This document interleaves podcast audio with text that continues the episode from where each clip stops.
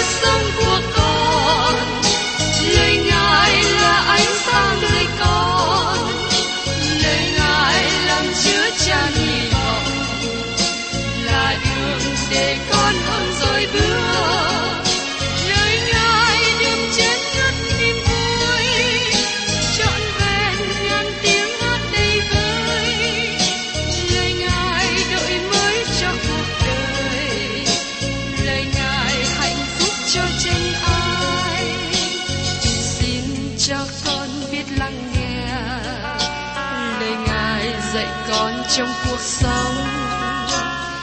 xin cho con biết lắng nghe.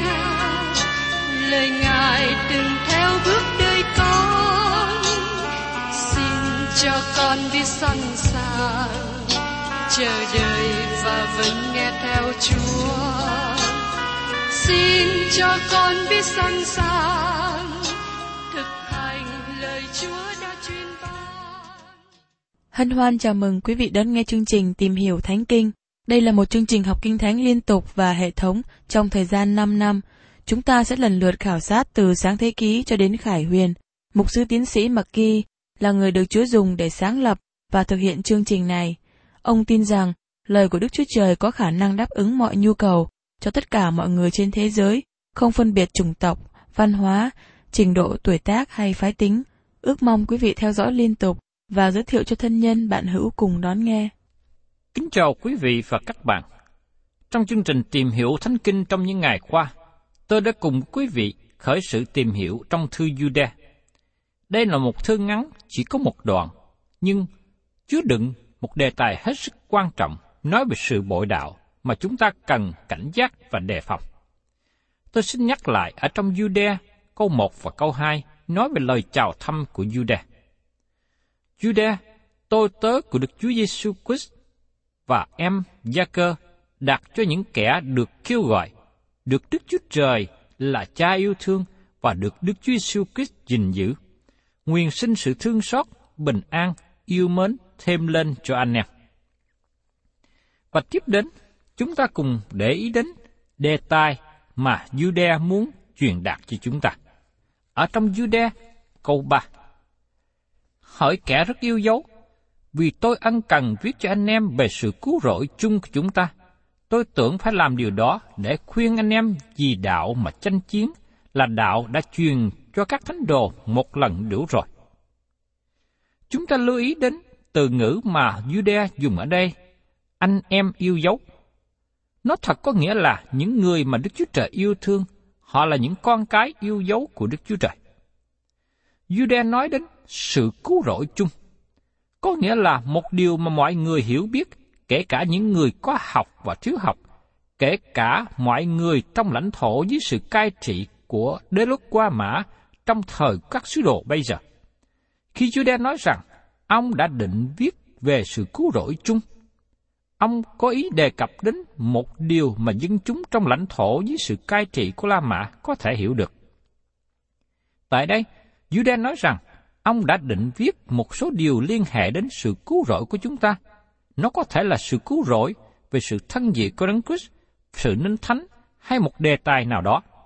Nhưng Juda đã không viết những đề tài này, bởi vì tôi tưởng phải làm điều đó để khuyên anh em về đạo mà tranh chiến là đạo đã truyền ra cho các thánh đồ một lần đủ rồi.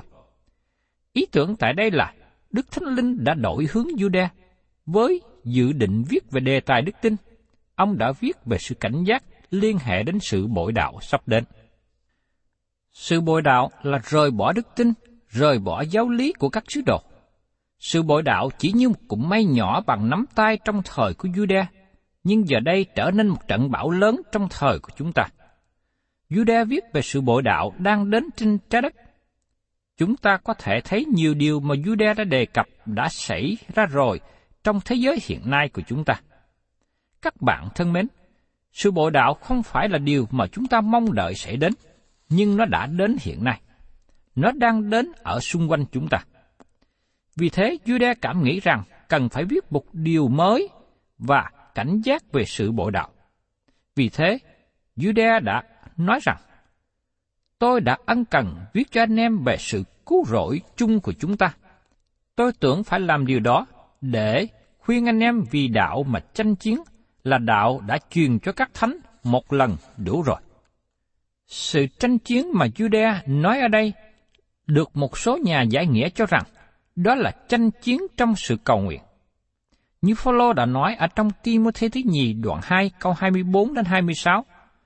Và tôi tới của Chúa không nên ưa sự tranh cạnh, nhưng phải ở tử tế với mọi người, có tài dạy dỗ, nhịn nhục, dùng cách mềm mại mà sửa dạy những kẻ trống trả, mong rằng Đức Chúa Trời ban cho sự ăn năn để nhìn biết lẽ thật, và họ tỉnh ngộ mà rỡ mình khỏi lưới ma quỷ, vì đã bị ma quỷ bắt lấy đặng làm theo ý nó.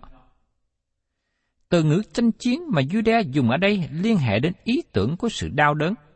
Thay vì viết về một số giáo lý lớn, Judah nói rằng ông tranh chiến biện hộ cho giáo lý lớn của cơ độc giáo. Judea khuyên anh em vì đạo mà tranh chiến là đạo đã truyền cho các thánh một lần đủ rồi. Chữ đạo ở đây tức là lẽ thật được ban cho một lần đủ cả. Trong sách công vụ gọi đó là giáo lý của các sứ đồ. Trong công vụ đoạn 2 câu 42. Và những người ấy bên lòng giữ lời dạy của các sứ đồ, tức là giáo lý của các sứ đồ. Sự thông công của anh em, lễ bẻ bánh và sự cầu nguyện. Xin chú ý rằng, giáo lý của các sứ đồ là điều được đề cập trước nhất. Vì giáo lý của các sứ đồ là nền tảng căn bản của hội thánh đầu tiên, cũng như hội thánh từ đó đến nay xây dựng trên nền tảng giáo lý mà các sứ đồ đã truyền dạy. Nếu một hội thánh không có nền tảng giáo lý của các sứ đồ, thì không còn là hội thánh nữa. Trong Ephesos đoạn 4 câu 15 nói rằng, nhưng muốn cho chúng ta lấy lòng yêu thương nói ra lẽ chân thật để trong mọi việc chúng ta đều được thêm lên trong đấng làm đầu, tức là đấng Christ. Các bạn thân mến, nếu các bạn nói ra lẽ thật, nó nên nói ra bởi tình yêu thương.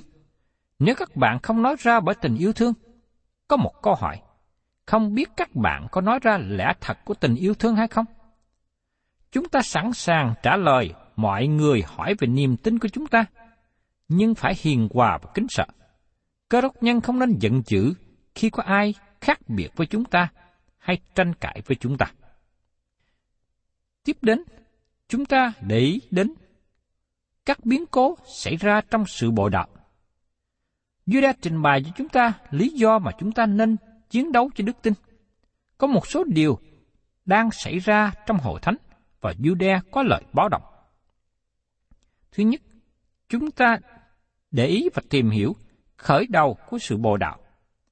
Mời quý vị cùng xem tiếp trong Jude câu thứ tư. Vì có mấy kẻ lẻn vào trong vòng chúng ta là kẻ đã bị định đoán phạt từ lâu rồi. Kẻ chẳng tin kính đổi ơn Đức Chúa Trời chúng ta ra tà ác. Đấng chủ tể là Chúa có một của chúng ta, tức là Đức Chúa Giêsu Christ. Trước nhất, Judah nói họ là những kẻ bị định đoán phạt từ lâu rồi. Điều này có nghĩa rằng họ đã được viết trước đây. Có một số người khác đã viết cảnh giác về sự bội đạo. Vì có mấy kẻ lẻn vào trong vòng chúng ta, tức là họ bò vào. Đây là một từ ngữ rất hay. Nó có nghĩa là đi lẻn vào qua cửa bên hông. Đây là cách mà những người bội đạo đi vào hội thánh. Mục sư Mạc Ký kể lại rằng, Tôi đã ở trong hội thánh nhiều năm. Tôi vẫn còn ở trong hội thánh đó và được phong chức mục sư trưởng lão. Dù rằng tôi không trực thuộc về một hội phái nào. Tôi nhớ khi còn là một thanh niên trẻ, hội thánh mà tôi tham dự có đức tin mạnh mẽ. Khi tôi đi vào trường kinh thánh của hệ phái, tôi khám phá ra rằng có một số mục sư chối bỏ giáo lý của đức tin. Điều đó mở ra một sự mới cho tôi. Khi tôi đi vào trường kinh thánh hệ phái, tôi thấy có một số giáo lý theo khuynh hướng thần đạo tự do đang phát triển. Thời gian sau đó, tôi rời khỏi hệ phái và di chuyển đến thành phố California. Tại đây, tôi gia nhập vào một hệ phái khác và nhận biết rằng họ cũng đi theo khuynh hướng thần đạo tự do. Sau đó tôi rời khỏi hệ phái này. Không phải tôi bị đẩy ra, nhưng tôi tình nguyện, tự nguyện tách ra khỏi. Trong khoảng thời gian đó, tôi thấy cách nào những mục sư đã đi vào hội thánh. Họ đi vào bởi cửa bên hông. Họ đi vào bằng cách xưng nhận một số điều, nhưng thật sự lại tin nhận một số điều khác. Họ không đi vào bởi cửa chánh, bởi vì họ không có tuyên bố giáo lý mà họ đang đứng, đang tin. Nhiều tín hữu bình thường trong hội thánh bị lừa dối bởi những mục sư như thế. Kinh Thánh cảnh giác chúng ta về những người như vậy. Thí dụ như lời Phaolô viết ở trong Côn Tô Thứ Nhi, đoạn 11, câu 13 đến 15. Vì có mấy người như vậy là sứ đồ giả, là kẻ làm công lừa dối, mạo chức sứ đồ của Đấng Christ. Nào có lạ gì? Chính quỷ Satan mạo làm thiên sứ sáng láng. Vậy thì những kẻ giúp việc nó là kẻ giúp việc công bình chẳng hại gì, nhưng sự cuối cùng của họ sẽ y theo việc làm. Những người này có dấu hiệu tốt và thuốc bên ngoài để tạo ảnh hưởng và niềm tin lên người khác. Đó là phương cách mà Satan sử dụng. Trải qua nhiều năm, tôi thấy hàng chục hội thánh mạnh mẽ rơi vào tay của những người theo khuynh hướng thần đạo tự do bởi phương cách này. Nó là phương cách lừa dối trong thế gian. Tôi xin kể lại một thí dụ xảy ra tại một hội thánh, nhưng tôi không đề cập đến tên địa phương của hội thánh, bởi vì có thể các bạn biết một số hội thánh như vậy. Có một thời kỳ trước đây mà hội thánh đó giảng ra lời của Đức Chúa Trời, nhiều người được cứu và nhiều tấm lòng được phước hạnh. Nhưng sau đó một sư về hưu hay nghỉ việc, và có một người mới xuất hiện trong hội thánh. Người này họp với ban chấp sự và ban tìm mục sư. Họ hỏi ông về niềm tin giáo lý. Ông bảo đảm với họ rằng, ông tin tất cả những giáo lý lớn của cơ đốc giáo. Các bạn thấy rằng, ông ta đang đi vào bởi cửa bên hông, bởi vì ông không thật sự tin những gì ông nói. Ông chỉ giả vờ tin những giáo lý này. Một điều lý thú nữa là, trong bài giảng thử nghiệm, ông giảng như một người có đức tin lớn. Rất có thể ông học bài giảng đó từ nơi một mục sư nổi tiếng nào đó và nói lại. Ban chấp sự và hội thánh nghe ông ta giảng và nghĩ rằng, Ồ, đây là một sư trẻ rất tốt. Vì thế, họ mời ông làm mục sư cho họ. Nhưng xin nhớ rằng, người này đi vào cửa bên hông, tức là ông đi vào qua phương cách không thành thật. Ông đã không tin vào giáo lý mà ông đã giảng. Thời gian sau đó, hội thánh khám phá ra rằng họ đang có một mục sư theo khuynh hướng thần đạo tự do đang ở bên cạnh. Thông thường với hội thánh bảo thủ, suy xét trực trục xuất mục sư là một phương cách không tốt. Vì thế họ khoan dung. Do vậy, trong cảm nghĩ của tôi, ông ta đi vào bởi cửa bên hông, ông ta nên bị đẩy ra bởi cửa sau. Nhưng họ đã không làm như thế. Trong hoàn cảnh như vậy, tôi biết hai ba hội thánh bị lụng bại, bởi cớ có người mục sư giả vờ, mục sư có niềm tin sai lệch đang quản nhiệm hội thánh. Xin nhớ lại lời Judah nói, vì có mấy kẻ kia lẻn vào trong vòng chúng ta là kẻ đã bị đoán phạt từ lâu rồi. Judah có ý nói rằng, điều ông viết cho họ không phải là một điều mới. Có người khác đã viết điều này từ trước đây và cảnh giác kẻ bội đạo đang đến. Phaolô là người cảnh giác về sự bội đạo nhiều lần. Lần chót mà Phaolô thăm viếng hội thánh Epheso, ông đã nói cho các trưởng lão thời đó lời cảnh giác. Còn tôi biết rằng, sau khi tôi đi, sẽ có muôn sói dữ tợn sang vào trong dòng anh em, chẳng tiếc bày đâu. Lại giữa anh em có những người nói lời hung ác dấy lên, ráng sức dỗ môn đồ theo họ. Vậy hãy tỉnh thức nhớ lại rằng trong ba năm, hàng đêm và ngày, tôi hằng chảy nước mắt ra mà khuyên bảo cho mọi người luôn. Trong công vụ đoạn 20, câu 29 và 31. Giờ rằng Phaolô đã cảnh giác về sự bội đạo, nhưng thời gian đến sau đó, hội thánh Epheso hướng về người bội đạo. Phaolô cũng có lời cảnh giác cho một sư trẻ Timôthê. Ông nói rằng, Hãy biết rằng trong ngày sau rốt sẽ có những thời kỳ khó khăn. Bề ngoài giữ điều nhân đức, nhưng chối bỏ quyền phép của nhân đức đó. Những kẻ thế ấy, con phải tránh xa đi.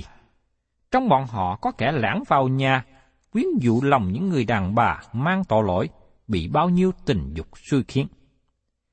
Điều này được chấp ở trong sách Timothy thứ nhì, đoạn 3, câu 1 và câu 5 đến câu 6. Một trong những phong trào mà chúng ta thấy trong thời hiện nay là cái lớp học kinh thánh của phụ nữ. Tôi cảm tạ Chúa về những người phụ nữ này. Do vậy, cần có sự xem chừng cách cẩn thận. Bởi vì nó thành công, cho nên các bạn thấy một số người nào đó cố gắng đẩy cửa chen vào, chui vào. Trong lịch sử hội sánh, chưa có một thần học gia nào là phụ nữ, và đó là một điều rất lạ. Sự thật, phụ nữ đóng một vai trò rất nổi bật trong các hội tà giáo, và các tà giáo đi vào hội thánh. Trong khi tôi không có thẩm quyền tuyên bố về lãnh vực này, nhưng hình như phụ nữ được tạo dựng yếu đuối hơn người nam. Vì lý do đó, phụ nữ cần được đối xử cẩn thận hơn. Có sự nguy hiểm lớn với phong trào phụ nữ này khi họ hoạt động ngoài hội thánh hay không liên kết với hội thánh. Tôi tin rằng các phong trào này nên hoạt động kết hiệp với hội thánh địa phương, với hội thánh tin tưởng vào kinh thánh. Phaolô cảnh giác các giáo sư giả đi vào bằng cửa bên hông. Tôi tin rằng bất cứ phong trào nào hiện được Đức Thánh Linh của Đức Chúa Trời ban phước cần được xem chừng cách kỹ lưỡng. Bởi vì ma quỷ tìm cách chen vào cửa bên hông, nếu nó có thể. Xin nhớ rằng, những kẻ hầu việc sa tăng giả dạng làm thiên sứ sáng lạc. Sự thử nghiệm chủ yếu thứ nhất cho bất cứ phong trào nào là sự giải dỗ của họ liên hệ đến thân vị của Chúa Giêsu Christ. Nếu nó chối bỏ thần tánh của Đấng Christ, các bạn có thể bỏ nó qua một bên ngay lập tức. Nhưng các bạn cũng cần phải cẩn thận về vấn đề liên hệ đến thần tánh của Đấng Christ. Vì có nhiều phương diện họ chối bỏ thần tánh của Đấng Christ, nhưng họ làm có vẻ thật sự tin Ngài là Chúa cụ thể. Simon Ferrer có lời cảnh giác về điều này. Ông nói, do vậy, trong dân chúng đã có tiên tri giả, và cũng có giáo sư giả trong anh em. Họ sẽ truyền những đạo dối làm hại, chối Chúa đã cứu chuộc mình, tự mình chuốc lấy sự quỷ phá thình lình. Trong phía rơ thứ nhì, đoạn 2 câu 1. Phaolô cũng có lời cảnh giác cho người ở hội thánh Galati. Chúng tôi đã làm như vậy vì cớ có mấy người anh em giả lẻn vào trong vòng chúng tôi để rình xem sự tự do mà chúng tôi được trong Đức Chúa Giêsu Christ đặng bắt chúng tôi làm tôi mọi. Trong Galati, đoạn 2 câu 4. Chúng ta cần nên giữ chừng tất cả những phong trào được Chúa ban phước ngày hôm nay. Các hoạt động và tổ chức ngoài hội thánh cần nên tránh, bởi vì kẻ hầu việc sa tăng đang tìm cách lợi dụng đẩy cửa hông và bước vào. Jude nói, kẻ chẳng tin kính đổi ơn Đức Chúa Trời ra việc tà ác, chối bỏ đấng chủ tể và Chúa có một của chúng ta, tức là Chúa Giêsu Christ. Những người có đời sống không tin kính làm hai điều. Thứ nhất, họ làm sai lệch và chối bỏ đi ân điển của Đức Chúa Trời. Và thứ hai, họ chối bỏ thần tánh của Chúa Giêsu Christ. Khi Jude nói đến sự chẳng tin kính, có nghĩa đơn giản là bỏ Đức Chúa Trời qua khỏi đời sống. Thật là quan trọng để xem xét một người giảng và giải lời của Đức Chúa Trời có phải là người tin kính hay không. Tôi ngạc nhiên khi nghe một cặp vợ chồng mà tôi nghĩ họ có sự thông sáng về thuộc linh. Họ tham dự một lớp học kinh thánh của một thầy dạy kinh thánh và được sự cảm kích nhiều bởi ông ta. Và họ kể ông là một người đáng kính trọng. Sau đó họ gánh chịu sự thất vọng khi biết rằng thầy dạy kinh thánh này có mối quan hệ bất chánh với một phụ nữ khác. Người đàn ông này thích thú dạy kinh thánh, nhưng lại là người không tin kính. Chúng ta cần nhìn xem đời sống của họ. họ có để Đức Chúa Trời bên ngoài đời sống của họ không? Judea nói, những người không tin kính này đổi ơn của Đức Chúa Trời ra việc tà ác, tội lỗi vô lương. Việc tà ác tức là không còn biết gìn giữ luật pháp, bảo ngược. Họ làm điều gì họ muốn, dầu rằng điều đó có thiệt hại đến người khác. Sứ đồ Phaolô cũng có lời cảnh giác các cơ đốc nhân ở Galati. Hỏi anh em, anh em đã được gọi đến sự tự do, song chớ lấy sự tự do đó làm việc cho anh em ăn ở theo tánh xác thịt, nhưng phải lấy lòng yêu thương làm đầy tớ lẫn nhau. Trong Galati đoạn 5 câu 13 Tội lỗi dâm dục là đặc tính của những người bội đạo trong thời của chúng ta. Họ bỏ đi tất cả những nền tảng của tinh thánh liên hệ về đạo đức, và họ gọi đó là đạo đức mới. Có nhiều sự nguy hại về tình dục trong dòng hội thánh ngày nay, bởi vì có nhiều người suy nghĩ sai lầm. Họ cho rằng tình yêu là tình dục. Như thế đưa đến nhiều thảm họa trong đời sống. Chúng ta thấy dâm đảng là dấu hiệu của sự kêu căng liều lĩnh. Nói một cách khác, họ làm điều ác một cách cố ý. Họ kể hôn nhân như một sự chế nhạo và được xem như không quan trọng. Họ nói rằng các bạn có thể sống chung với bất cứ ai mà mình muốn và bất kể gì đến đạo đức. Vì thế chúng ta thấy ngày hôm nay đạo đức suy đồi. Đạo đức ngày hôm nay xuống dốc đến một mức độ báo động, xuống dốc đến một mức độ rất thậm tệ. Chúng ta cũng cần phải cẩn thận với những người đang giảng dạy trong hội thánh nữa. Họ có đang giảng dạy đạo đức mở rộng không? Juda cảnh giác chúng ta cần phải đề phòng chống lại điều đó. Một điều nữa, bày tỏ về đặc tính của người bộ đạo là họ chối bỏ Đức Chúa Trời và Chúa Giêsu Christ. Họ vẫn còn nói về Đức Chúa Trời, còn nói về Chúa Giêsu, nhưng họ chối bỏ Ngài là ai và chối bỏ những điều mà Ngài đã làm. Vì thế ngày hôm nay, tôi và các bạn cần phải cẩn thận. Sự bội đạo trong thời của Jude là nhóm người theo trí tệ phái. Họ giải rằng cơ thể chúng ta là ác là xấu, chỉ có linh hồn mới tốt mới thánh thiện. Từ kết luận đó, từ điều giải dỗ của họ đưa đến một cái kết luận rằng cơ thể này không ra chi, cho nên con người muốn làm gì với cơ thể cũng được. Người ấy tự do làm mọi sự ham muốn của cơ thể, người ấy tự do thực hành sự ham muốn và tình dục, phạm lỗi xấu hổ, lên mình kiêu căng. Đó là sự hư hỏng, sự băng hoại trong đời sống của họ.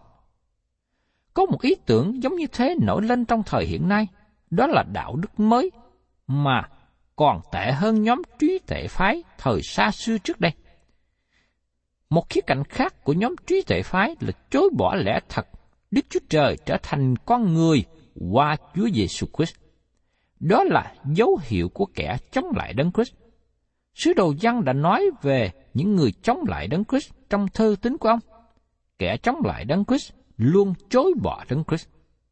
Vì thế, tôi và quý vị cần phải cẩn thận để đề phòng, để dò xem. Chúng ta cần phải cẩn thận để nhìn xem hay dò xét. Những người có đời sống không tinh kính, họ làm hai điều. Họ làm sai lệch và chối bỏ ân điển của Đức Chúa Trời.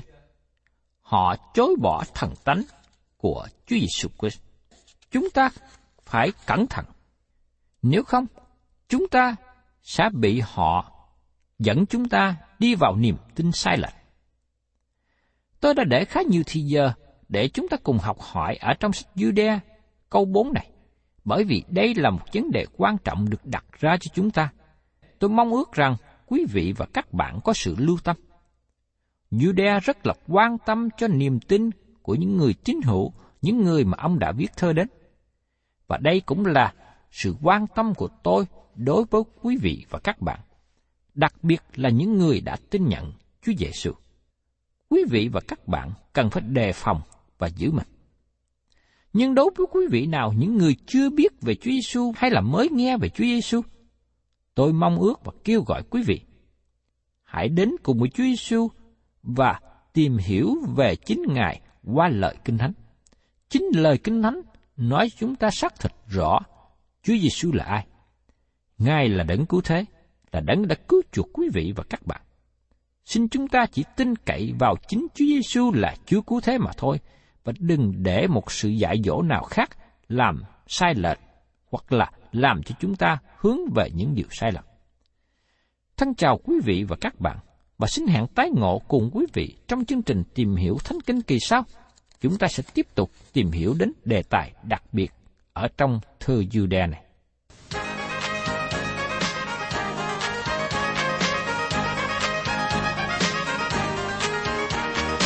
tôi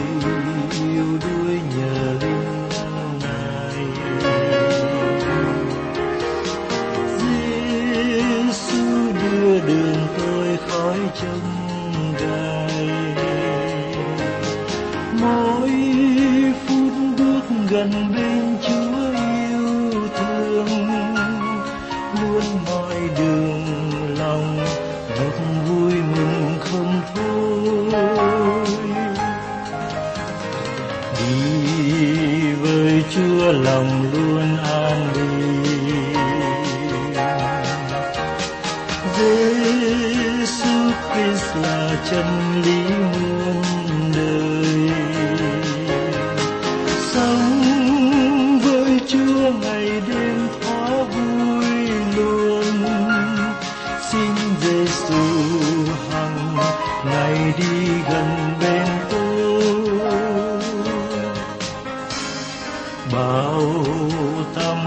tôi cuồng phong trong đời.